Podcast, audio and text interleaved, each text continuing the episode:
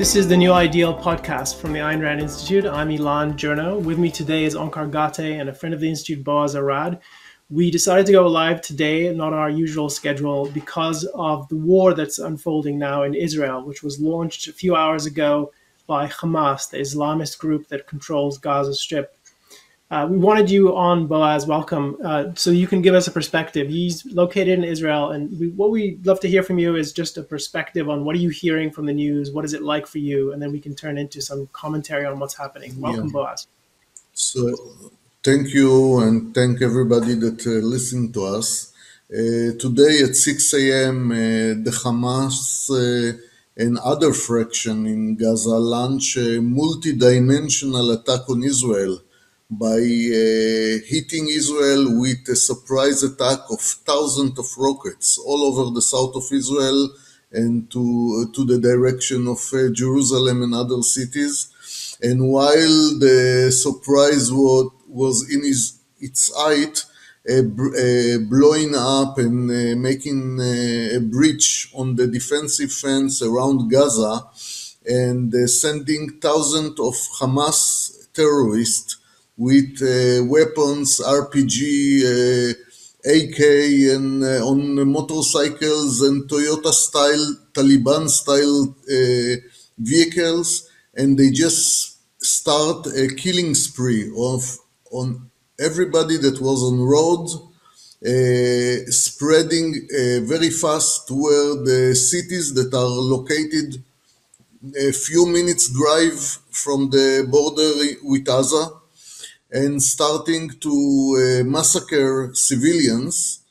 And uh, so far, the number we know uh, and been uh, approved by the Israeli TV is more than 200 Israeli civilians that been uh, massacred in the street and in, at homes, and uh, more than 1,000 people that been injured and some of them are severely injured and we don't know if they will survive. Besides kids, women, elderly people, and some soldiers that been taken by surprise, been kidnapped to Gaza, wounded bodies and uh, live people, and uh, Hamas used Hamas used them as a life uh, shield uh, uh, in order to avoid Israeli retaliation and this is a massive failure of preparedness, readiness, awareness. And uh, we are just 50 years after the Yom Kippur War, that was the strategic failure of Israel and the intelligence to, to foresee the war that coming from all front. And uh, we now facing something that might be even more serious. And it's uh, have the potential to grow to the north and to Syria, Lebanon, and all the proxies of Iran that basically stand behind the scene here and have the interest to to uh, ignite all the fronts around Israel. So this is in general the situation, the, and, and I may say that it's still going on. As we speak, I can feel it the the wave of air from the explosion of the Iron Dome that uh, intercepting missiles that now falling on Tel Aviv area, and uh, there is a heavy uh, missile bombardment from Gaza, thousands of missiles on the way to different cities in Israel. And under this situation, it's very, very difficult to organize and retaliate. I was just going to add what I've seen, and just before we went live, you were telling us you could feel the the counter rockets uh, exploding overhead. Uh, a few years ago, in 2021, there was a rocket attack from Gaza, and during 11 days, they fired something like 4,300 rockets. In the last few hours since this conflict arose, they have already fired 3,000 rockets, just to give people a sense of the intensity and the scale of this attack. Yeah, this is something which is unheard of. I mean, uh, I don't think that any country nowhere ever suffers such a massive bombardment of uh, rockets. And uh, I have uh, partners to the work of the Ayn Rand uh, Center in Israel that lives in Ashkelon, which is the, the large closed city to Gaza, and they are locked in the safe room from the morning with a burning car around in the parking lot from missile uh, impact. And uh, the situation is very chaotic, at least it was very chaotic at the beginning. And uh, uh, it's still going on. There is still some hostages situation in some of the cities and uh, kibbutzim near Gaza. Uh, and there is still uh, a pursuit after Hamas terrorists that spread all over the area among civilians and capture civilians as uh, hostages. And it didn't end yet. I mean, the, the part of cleaning Israel from this terrorist attack, even before retaliating in regard to Gaza. And there is basic move to seal the border, and uh, there was already a beginning of pounding on uh, some target in Gaza, but uh, this, of course, will be only the opening, and uh, it's hard to say uh, where it's going to lead us because the response have to be uh, decisive, strong, and and as John Lewis wrote, nothing less than victory. And I'm afraid we are not there yet. Well, thank you, Boaz. We appreciate you joining us today. Maybe you can hang on. We might bring you back into the conversation. But I want to bring Onkar in. Uh, Onkar, we've heard from Boaz. Uh, just to get your first impressions on what you've seen so far. Yeah, it, it, obviously it's horrible. I feel very bad for the people in Israel. I'm glad Boaz is um, doing okay. The some of the world leaders have expressed the view that they're shocked by what is happening, and that is crazy. That one could be shocked that um, you have armed militants, and they're you can call them terrorists, but I mean these are really military organizations um, that is dedicated to the destruction of Israel, and that they attack Israel should not be shocking. It, it should be shocking. The, you know, what shocking might be the Israeli intelligence failure that they seem to have been taken by surprise, but that that is that that is what Hamas is dedicated to, and that the, the, the whole reason for being is to do this kind of thing. Um, is that's what they are, and it should not shock anybody in the world that this is happening. So that, that the immediate react and that it's oh we don't want it to escalate and so on. Their goal is the destruction of Israel. Like what? How are you not going to escalate that? That is their whole mission. And if people will not face that fact, um, you're this just repeats in cycles, years. It, it, this is not the most powerful enemy, but if you don't face the fact that you this is this is an enemy that needs to be destroyed, it will come back again and again and again, and that is part of what is, Israel is facing. Yeah, I, I saw a comment I think from one of the Israeli officials saying this is their Pearl Harbor moment, and I am sympathetic to that for all the reasons that Boaz mentioned: the severity of this attack, the scale of it, and the the military, the lack of military preparedness, and, and it, it, sounds like it's just the beginning. So it's going to become a worse conflict.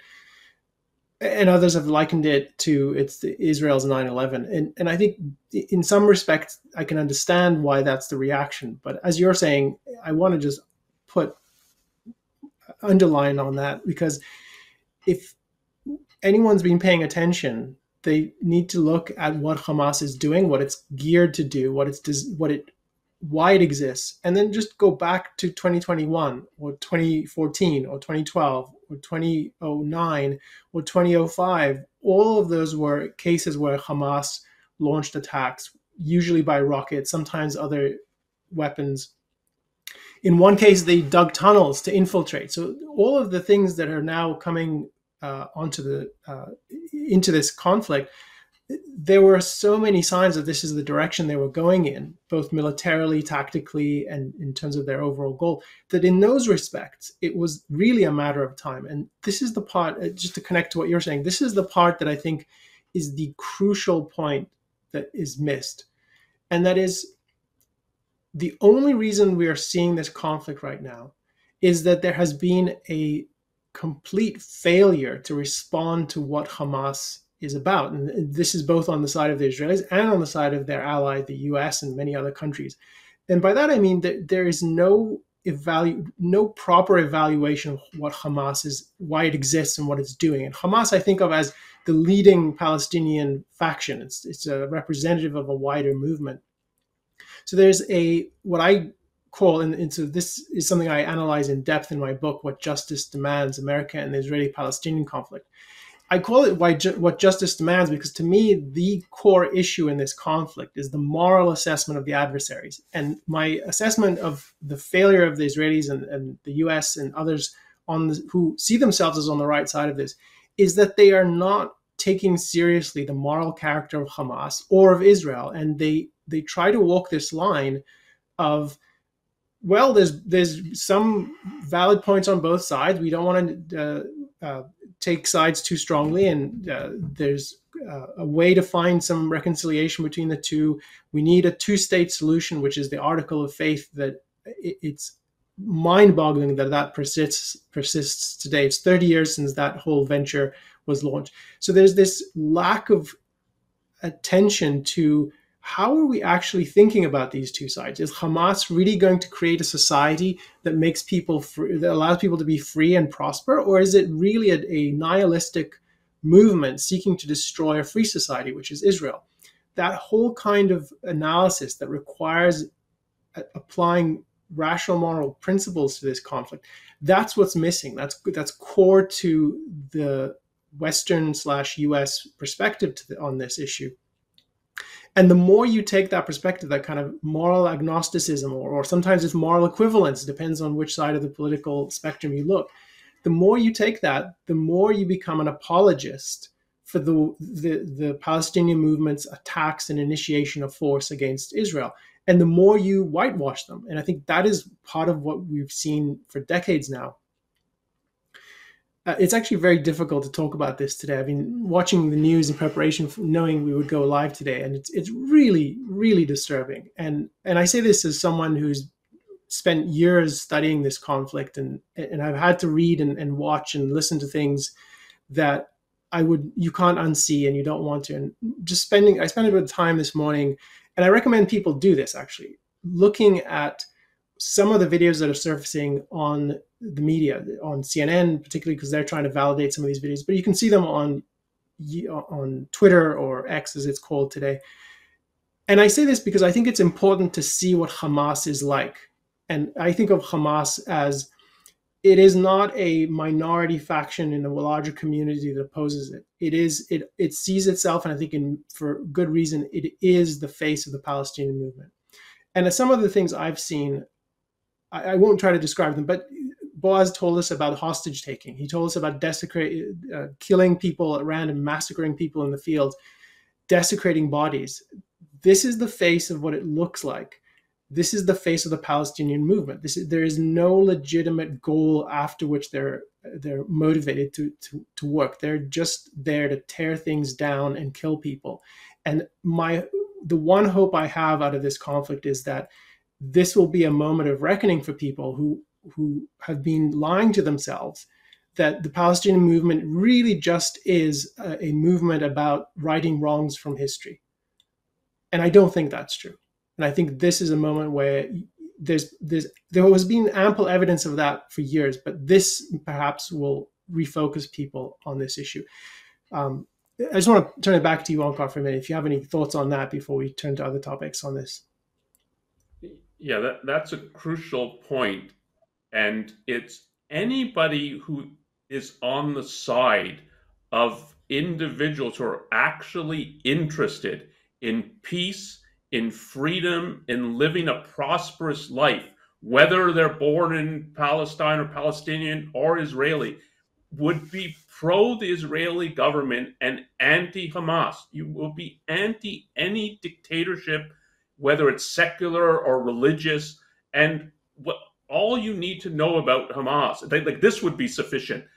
If, even if they weren't dedicated to the destruction of Israel, they're an authoritarian dictatorial gang. Um, and they terrorize their own people. And it's not surprising then they'll terrorize their neighbors. And if anybody who thinks that oh that like I care about Palestinians and you should care about Palestinians who genuinely want freedom but if you actually care about those people you have to be aggressively anti Hamas anti the PLO basically anti every group that says that they speak for Palestinians or what they speak for is force, violence dictatorship and the destruction, the destruction of Israel, of everybody, including Israel. And so anybody who thinks that we have, oh, that like there's some good or something on both sides that we have to somehow broker a ceasefire and an agreement and so on, is um, is aiding and abetting killing people. Uh, it's a difficult point to say as fighting is unfolding, and I, and I hesitate to, to to bring this up, but I think it, it, it's important to say it that in significant part, this uh, explosion, this attack, this sort of, um, horrific inv- attempted invasion in different ways uh, and massacring, this was entirely preventable and I don't mean this as a as an issue of military preparedness or intelligence. And I, and I expect there'll be analysis of that, and, but that's not my point. I think the point is deeper in in that there were multiple opportunities in the past when the conflicts the Hamas started were of a, a much smaller scale, hundreds of rockets, not thousands. A few people trying to crawl out of tunnels, not dozens, not armed and not with the sophisticated drones that they now have. Many years ago, the, all of the dress rehearsals in effect for this that we're seeing today in the news and the re- reason that Israel, which is has the capability to end Hamas, to, to liquidate this movement, to, to uproot it from the Palestinian society, and defeat it. And I think that's the goal it should have. It should have as a goal the elimination of Hamas, the defeat of it, and victory over it. In that sense, it the, the, Israelis refused to do that, and, and they didn't refuse to do that on their own. They did it, that with pressure from the United States in many cases, and the UN, the United Nations, and practically every country that sees itself as an ally of Israel, that sees itself as standing for freedom and sees itself as standing for the values of, of uh, free societies. And multiple occasions when Israel was facing a similar or smaller scale uh, uh, confrontation like this, they held back. They did not act in, in self defense fully. They they let they, they left enough of what was Hamas so that Hamas rebuilt. And this is a cycle now that is it's practically like clockwork. And I mentioned earlier the the the 2021, 2014, there's so many of these instances. And in all of those, as strong as the Israeli response was, it didn't and it wasn't designed to completely eradicate this movement and defeat it and, and make it clear that anyone who takes up arms in the name of this cause is, a, is pursuing a lost cause. They did not do that. And that was part of a policy they held, which viewed it as they're going to reduce the level of threat down, knowing that it will come back. And if you do that, you're being irresponsible. And this is this is part of what makes it difficult because Israel is fighting to defend itself against these people. But it's still true that they I think that's negligent. It, the, the, the responsibility of a government facing an attack like this is to eliminate that threat as quickly and efficiently as possible with minimum uh, uh, loss of life on their own side and to fail to do that and deliberately knowing that this is just means you're kicking the can down the road you're, you're allowing them time to rearm and come back at you that is negligence that is not what it looks like to defend yourself and to defend the freedom of the people who are in that society um, and I think this is, I, I want to tie this to US policy. So this is, I, am circling around topics that I talk about in the book, What Justice Demands.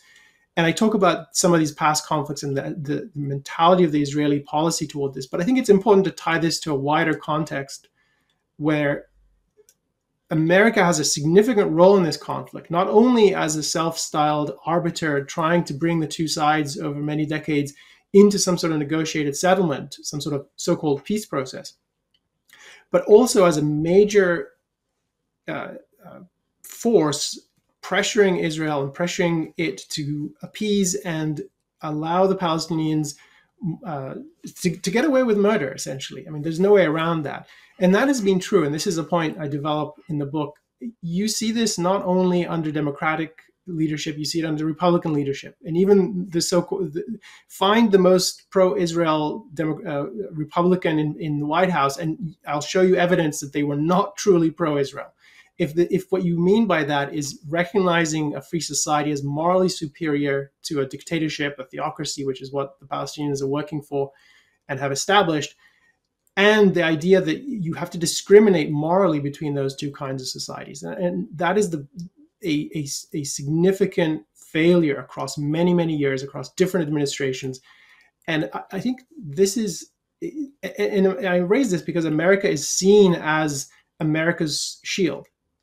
And in some ways it is. It, it provides military support and it has, it, rhetorically at least, is vocal in supporting Israel. But I don't think in substance that's really true because what that requires is a moral strength and a moral clarity that has been absent for decades the way I think about it is that U.S. foreign policy, and as you said, this it's across decades. It's Republicans, Democrats, it's every president um, since at least Carter is not pro-Israel because they're not pro-American. There, we do not have a foreign policy that is pro-America, and the consequence is we don't have a foreign policy that's pro-Israel because it would be an essential part of American foreign policy if it were actually dedicated to protecting and advancing the U.S. interest, that we would view Israel as an unalloyed ally and we would be on its side as the, as the representative of peace, technology, reason, science in an area of the world that has disdain for all those things um, and and uh, including political freedom. And the fact that it's oh we, we don't want to be seen as too much on the side of Israel because it might um, uh, upset Saudi Arabia or some other dictatorship and so on. It, it, it's so profound. It's profoundly immoral and it's profoundly anti-American and it's it's against our interest. And the the part of the context for what is happening now, and I, I, I think basically we've talked about this on many podcasts, that the context for understanding all the major events in the 21st century, in my view, is 9 11. And this came to the fore in 9 11 that what should have happened when America was attacked on September 11th is yeah, our foreign policy has failed. We don't know what we're doing. We have to radically and fundamentally rethink what we're doing. Part of that should have been, yeah, our only actual ally in the Middle East is Israel. And we need to view that in the right way and be 100% on Israel's side.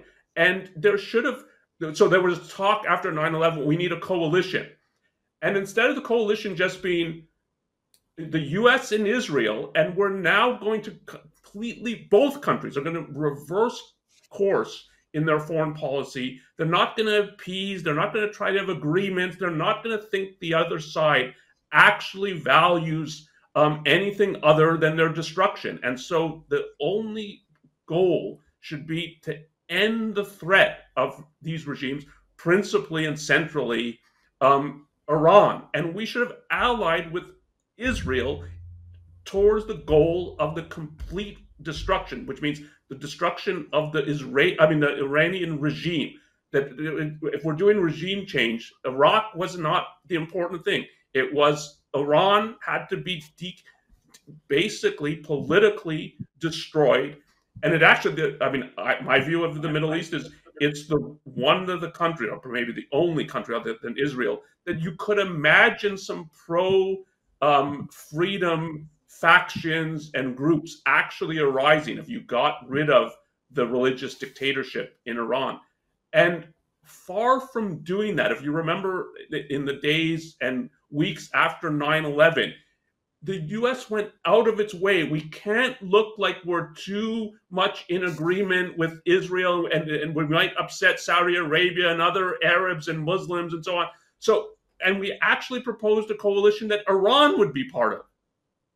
And the, the, it's that is it's such a betrayal of Israel, but it's such a betrayal of the United States. And this is after we're attacked and we uh, 2,000 plus people are killed, and we can't say, look, the only people who are actually on the side of freedom in the Middle East is Israel, and so they should be our allies and and completely our ally.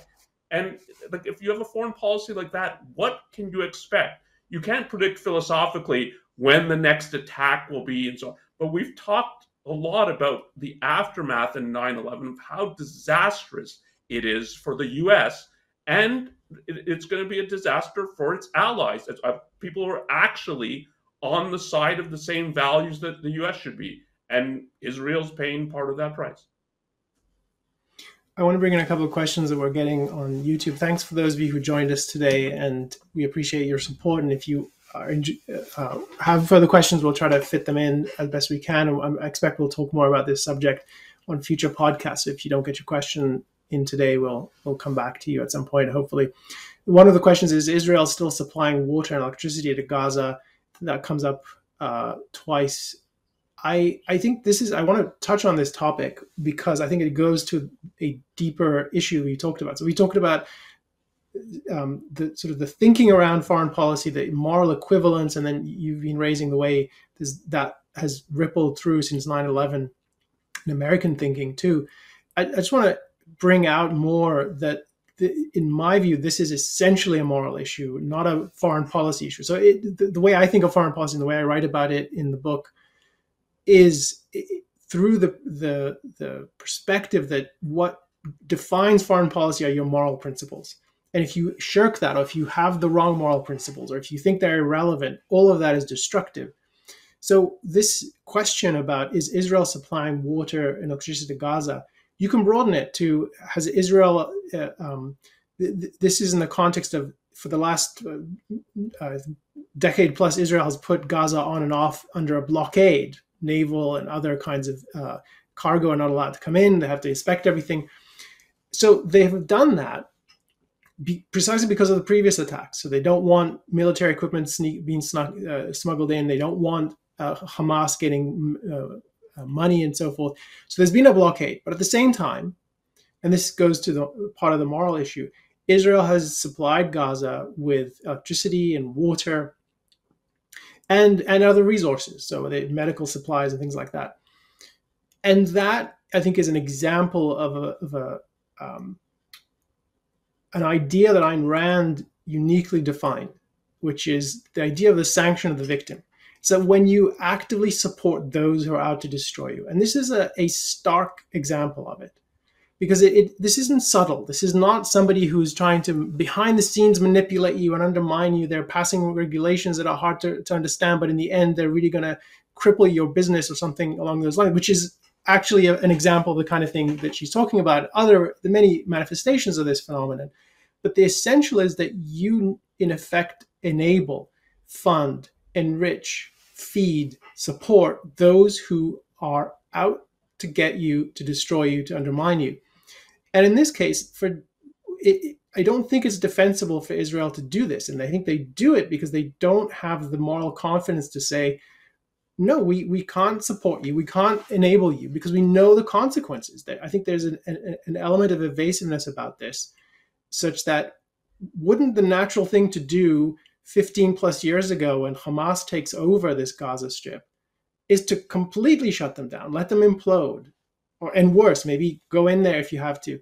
But instead of that, they have be, enabled them to, to persist. And the same is true with the so-called blockade, which I mentioned briefly.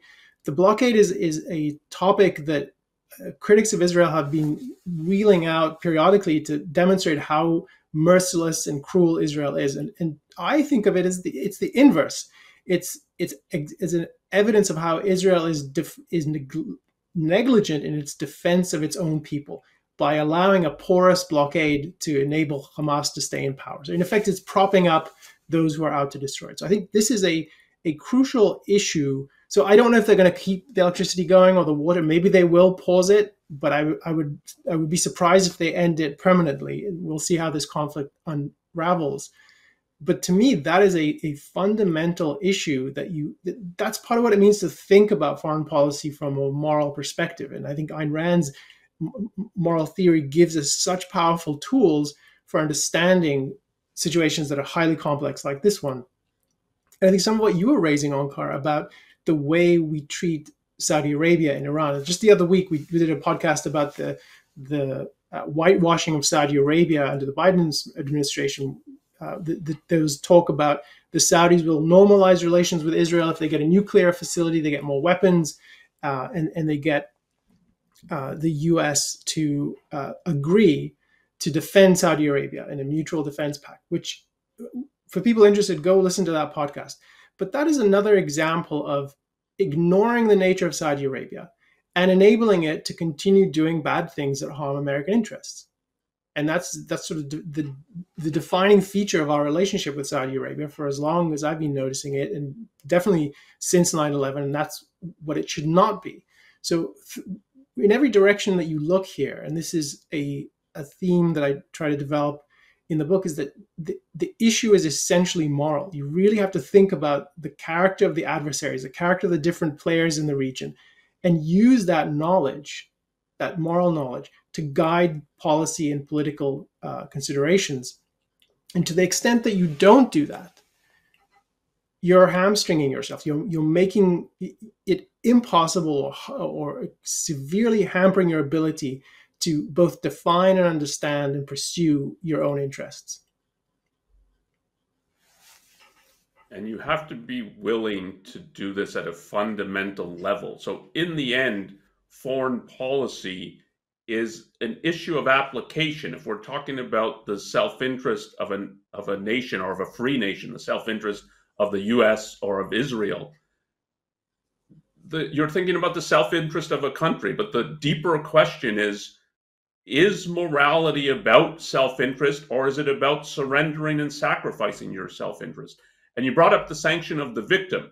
And part of the reason that Ayn Rand can identify this as a principle that is operative in so many cases and how the good is undermined by its own acquiescence is that she more fundamentally is the opponent of altruism. She's a, the opponent of a morality that tells you that self-sacrifice is good noble what you should do.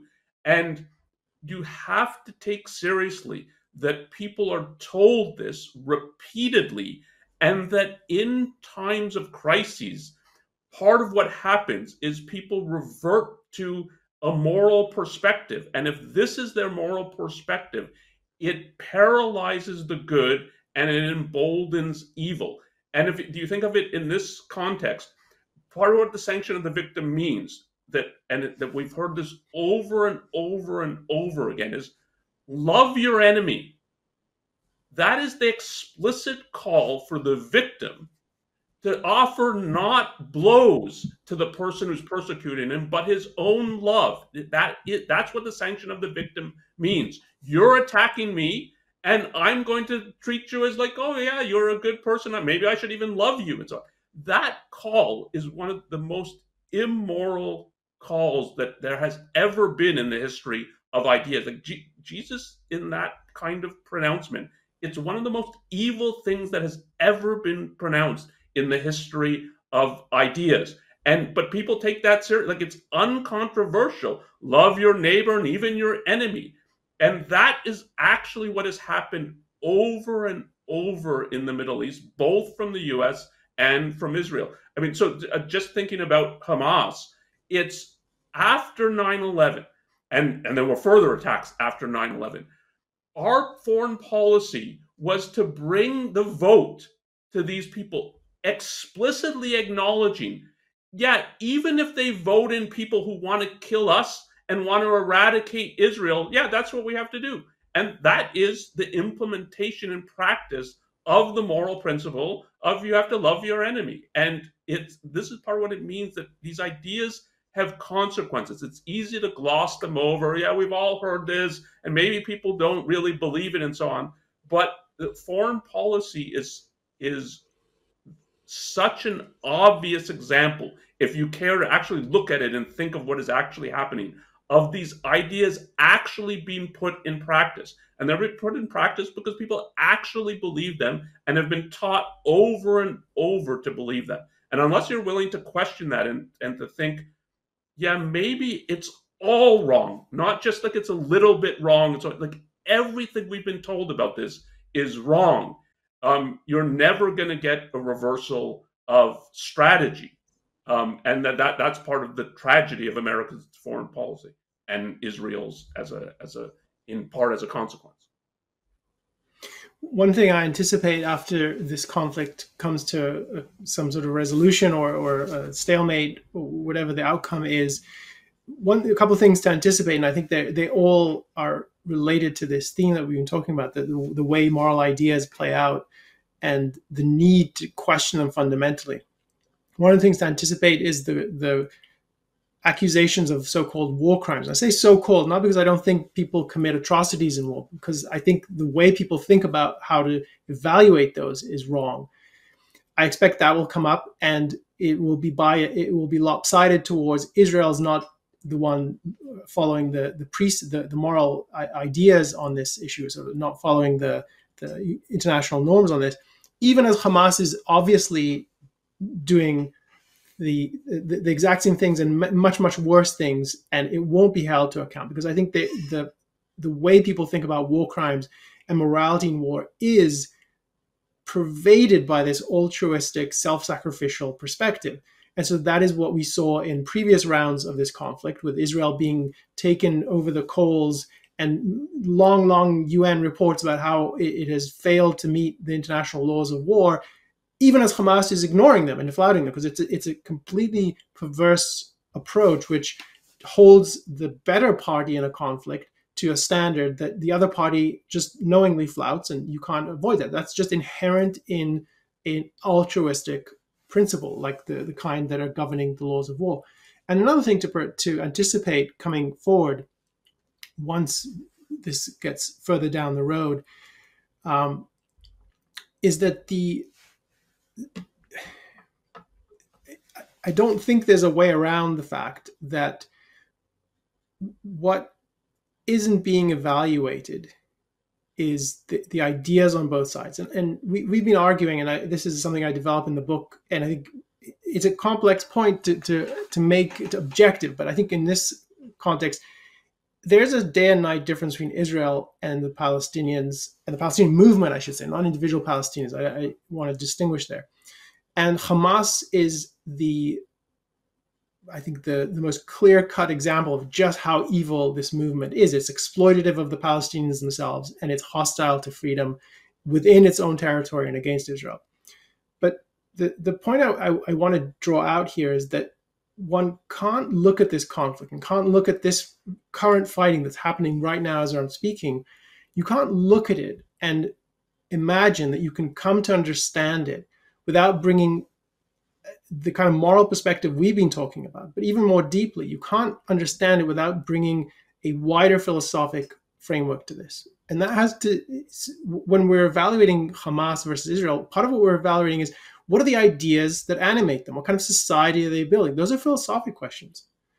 How do they treat their own people? That's a that's a philosophic question. And to understand the Middle East, you have to understand the ideas that dominated. And one of the failures you were alluding to, Onkar, in the post 9 11 period and even before, but it was more apparent in the uh, period afterwards, is the evasion of the dominant ideas in the region the evasion that for decades, and, the, the, major turning point was 1979, the, the, Islamist movement was coming to dominate people's thinking throughout the region. And that was a big change. That was a, an, an ideological change that uh, it, the Islamists came to supplant the, the, the leftists, and, and, nationalists who were dominant for many decades in the 20th century. But that is something that you have to understand as a fundamental that shapes the Middle East and that is just absent from policy thinking and from from foreign policy in the U.S. and uh, and, and that's crucial because that's to, to your point about why Iran was so central post 9/11 and before. It's precisely because Iran is an embodiment and sees itself as trying to lead the Islamist movement, and Hamas is it's it's not a puppet of Iran, but it's ideologically allied with Iran. It's supported by Iran. They collaborate, they work together because they have similar goals. They're theocratic, dictatorial, and I think in the end nihilistic. They're they're not trying to create societies in which people can live and thrive. They're trying to dominate people and destroy human lives, and that is a crucial perspective. And, and I think that's part of what philosophy brings uh, and I think Ayn Rand's philosophy in particular brings to this whole issue. So it's, I, I think it, it, takes work to think about what's happening in the region. It takes specialized knowledge in many cases.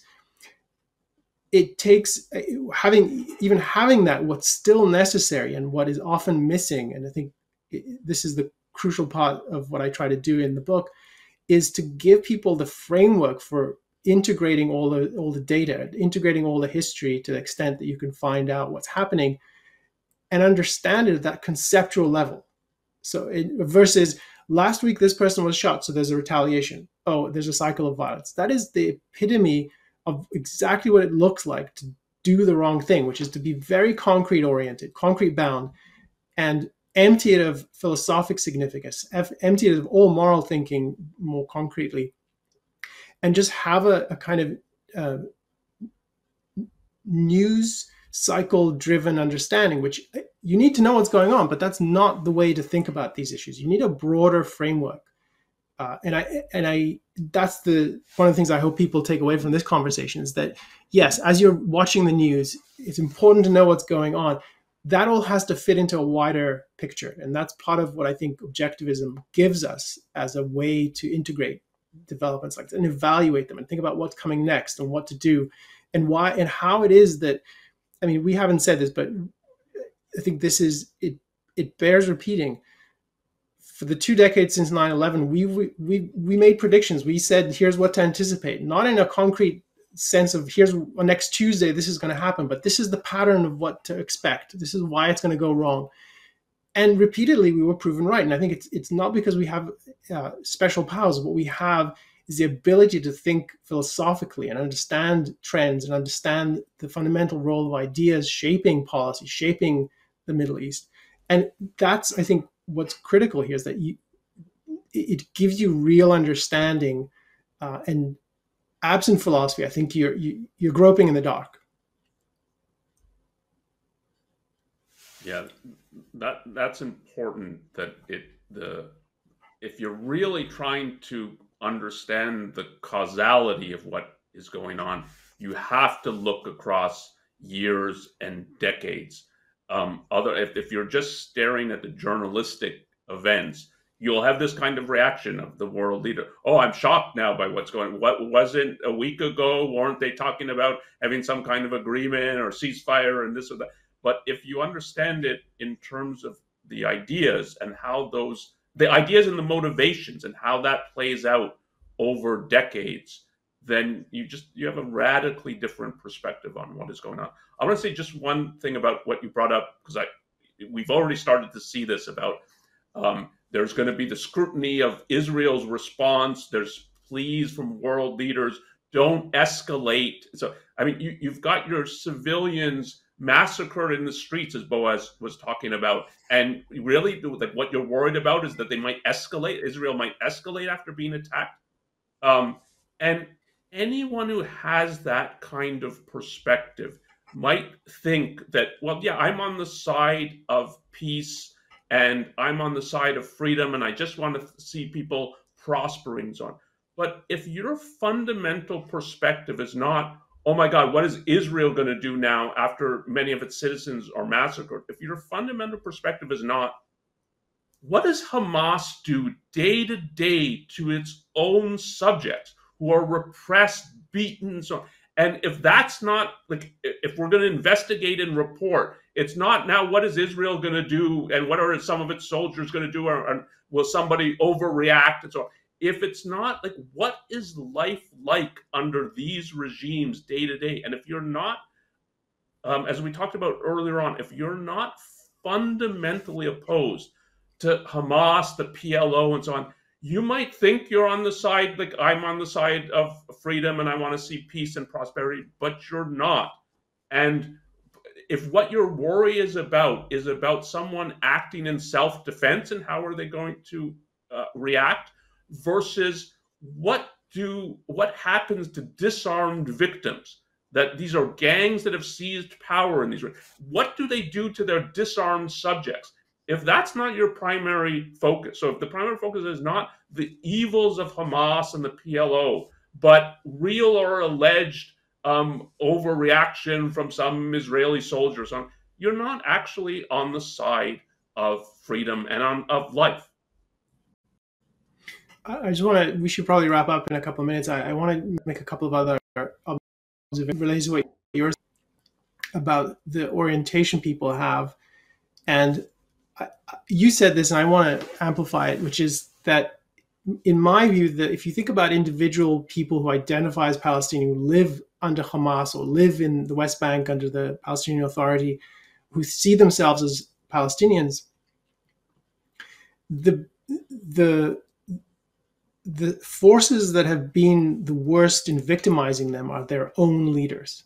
The Palestinian movement broadly, as a political enterprise over decades, it's it's done much worse things to them than people realize.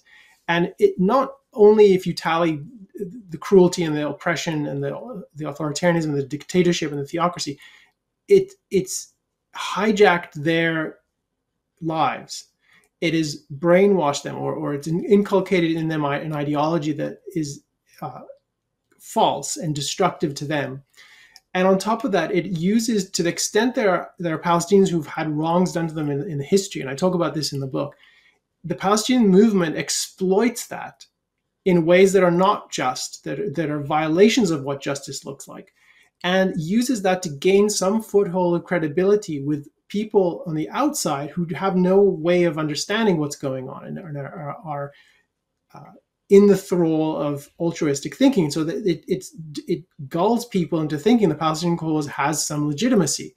And to me, that is an exploitation of the Palestinians generally and an exploitation of in particular of the ones who have some claim that needs to be adjudicated or had some claim in the past that needs to be adjudicated and in that sense the palestinian movement is the aggressor in two directions it's an aggressor against its own people and the people it claims to be speaking for and, and righting wrongs on behalf of and it's an aggressor in what we're seeing right now in its attacks on israel not just today and especially today but over many decades uh, since it became the forefront of this conflict.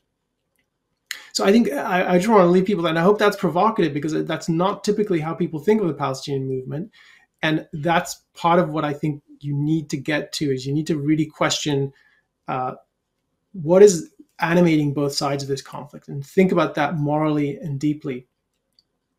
Uh, any final thoughts from you, Onkar, before we wrap up? No, no, I agree that that's if people are willing to rethink this issue, that's what they have to rethink. Yeah. I just want to see if we can bring Boaz back for just a minute and see, just to both thank you and just make sure we, if there's anything else you wanted to add before we wrap up, Boaz, if you're still with us. Hi, Boaz. Any final thoughts from you on the ground? I think we, we need to unmute you. Just a second there. Yeah. Let's, uh, let's try again. Thank you all for supporting the moral side here. This is a rare voice that need to be heard, and unfortunately, we don't have it yet in uh, the scale that we need to have it to, in order to affect the American foreign policy that basically restrain the Israeli policy. And uh, I'm afraid that uh, even though we need to uh, to flatten Gaza, to destroy Hamas, to win, it will not be possible under these moral circumstances. So I really wish uh, that uh, this work that uh, we are doing in Israel, in the US, in the Rand Institute, uh, will prevail in the future so we can live in a real peace. Thanks and stay safe. Thanks for joining us today. I, I will we'll follow this topic and I expect we'll do more podcasts uh, in the days and weeks to come. Thank you all for being with us today on this extraordinary episode of New Ideal Live. We will be back with another podcast sometime this week, and we look forward to joining you. Thank you all for being on uh, the YouTube Super Chat and supporting our work, and thank you for your interest in what we have to say. We'll be back next time. Thank you. You've been listening to New Ideal, a podcast from the Ayn Rand Institute. If you like what you hear, leave us a review, share with a friend, and subscribe to our other podcasts. This podcast was made possible by donors to the Ayn Rand Institute. Help support this podcast by becoming an ARI member. Go to aynrand.org forward slash membership.